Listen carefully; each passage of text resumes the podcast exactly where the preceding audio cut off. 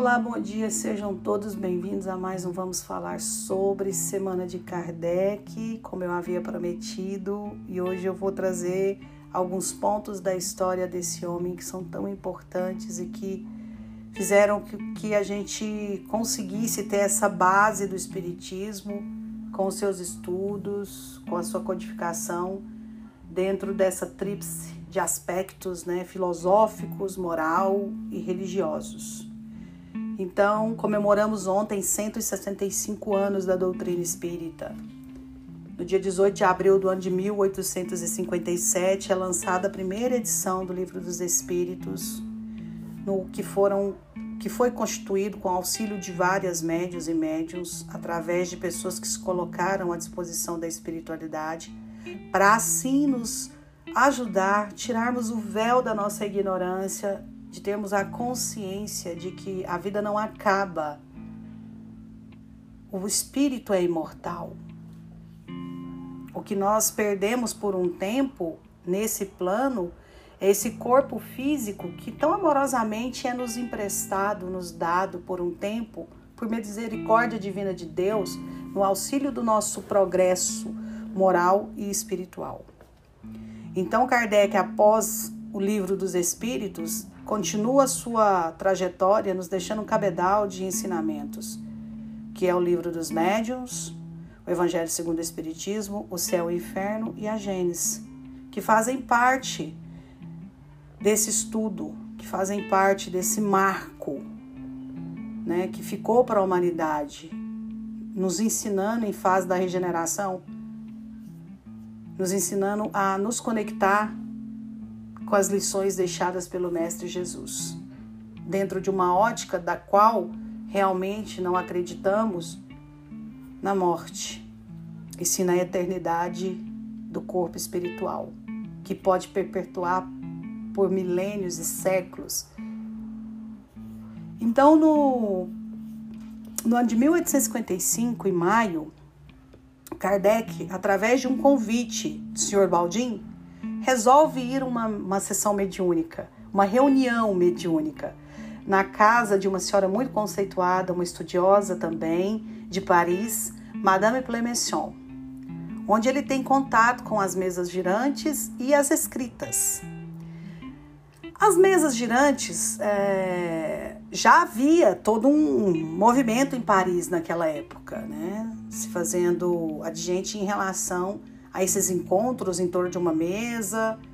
É, eu já falei aqui dentro do Vamos Falar sobre que se trata de um processo de um grupo de pessoas que emanam energia, que podem doar ectoplasma, serem médios de efeito físico, fazendo com que isso aconteça. E é onde ele tem o contato com a escrita também, que é a psicografia, que na, naquele primeiro momento era feito de uma forma e depois, de acordo com o desenvolvimento das médiums, que foram três muito importantes e ajudaram muito Kardec na codificação, essa escrita veio a mudar. A princípio era apresentada, é, ele, elas eram, eram apresentadas da seguinte forma: era uma cesta, uma cesta de palha aonde eles colocavam o lápis, né, preso assim na ponta dessa cesta. E aí, de acordo com as manifestações que aconteciam ali dos, dos comunicantes com os médiums, ia sendo escrito, né, ia sendo psicografado de maneira semimecânica.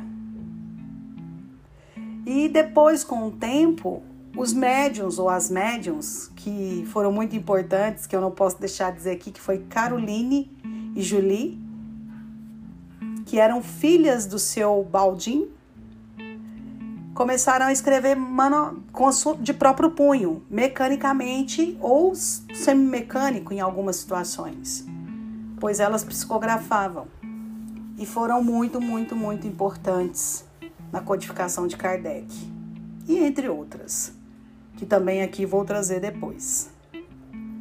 E nesse dia, Kardec recebe, inclusive, uma carta onde é colocado em pauta um assunto do qual ele havia tratado em casa com a sua esposa, Gabi, num momento muito íntimo do qual eles contemplavam as estrelas e que eles não haviam comentado com ninguém.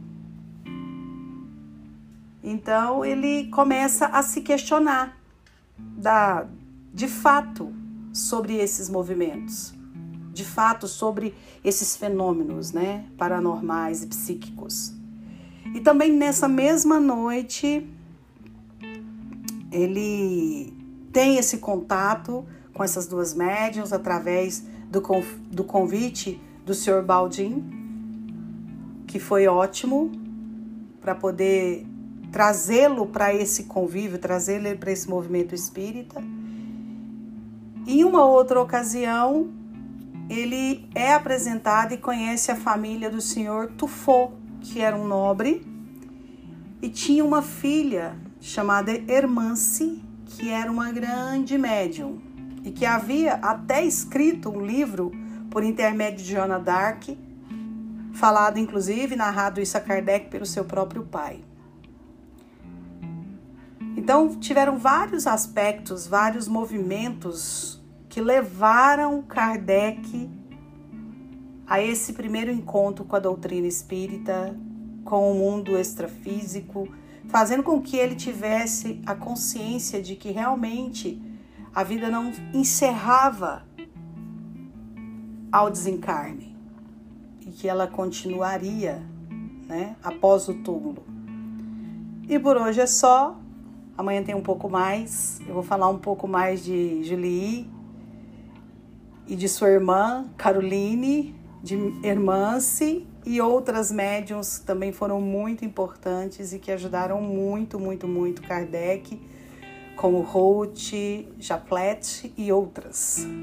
Mas por hoje é só. Espero que vocês estejam gostando. Isso é um pouquinho da história de Kardec. Eu fico mega feliz e emocionada de falar de Kardec, porque graças a ele nós temos hoje uma metodologia de ensino que pode nos proporcionar conhecermos um pouco mais desse rico universo, desse vasto conhecimento que é a doutrina espírita. E até mais. Tchau, tchau.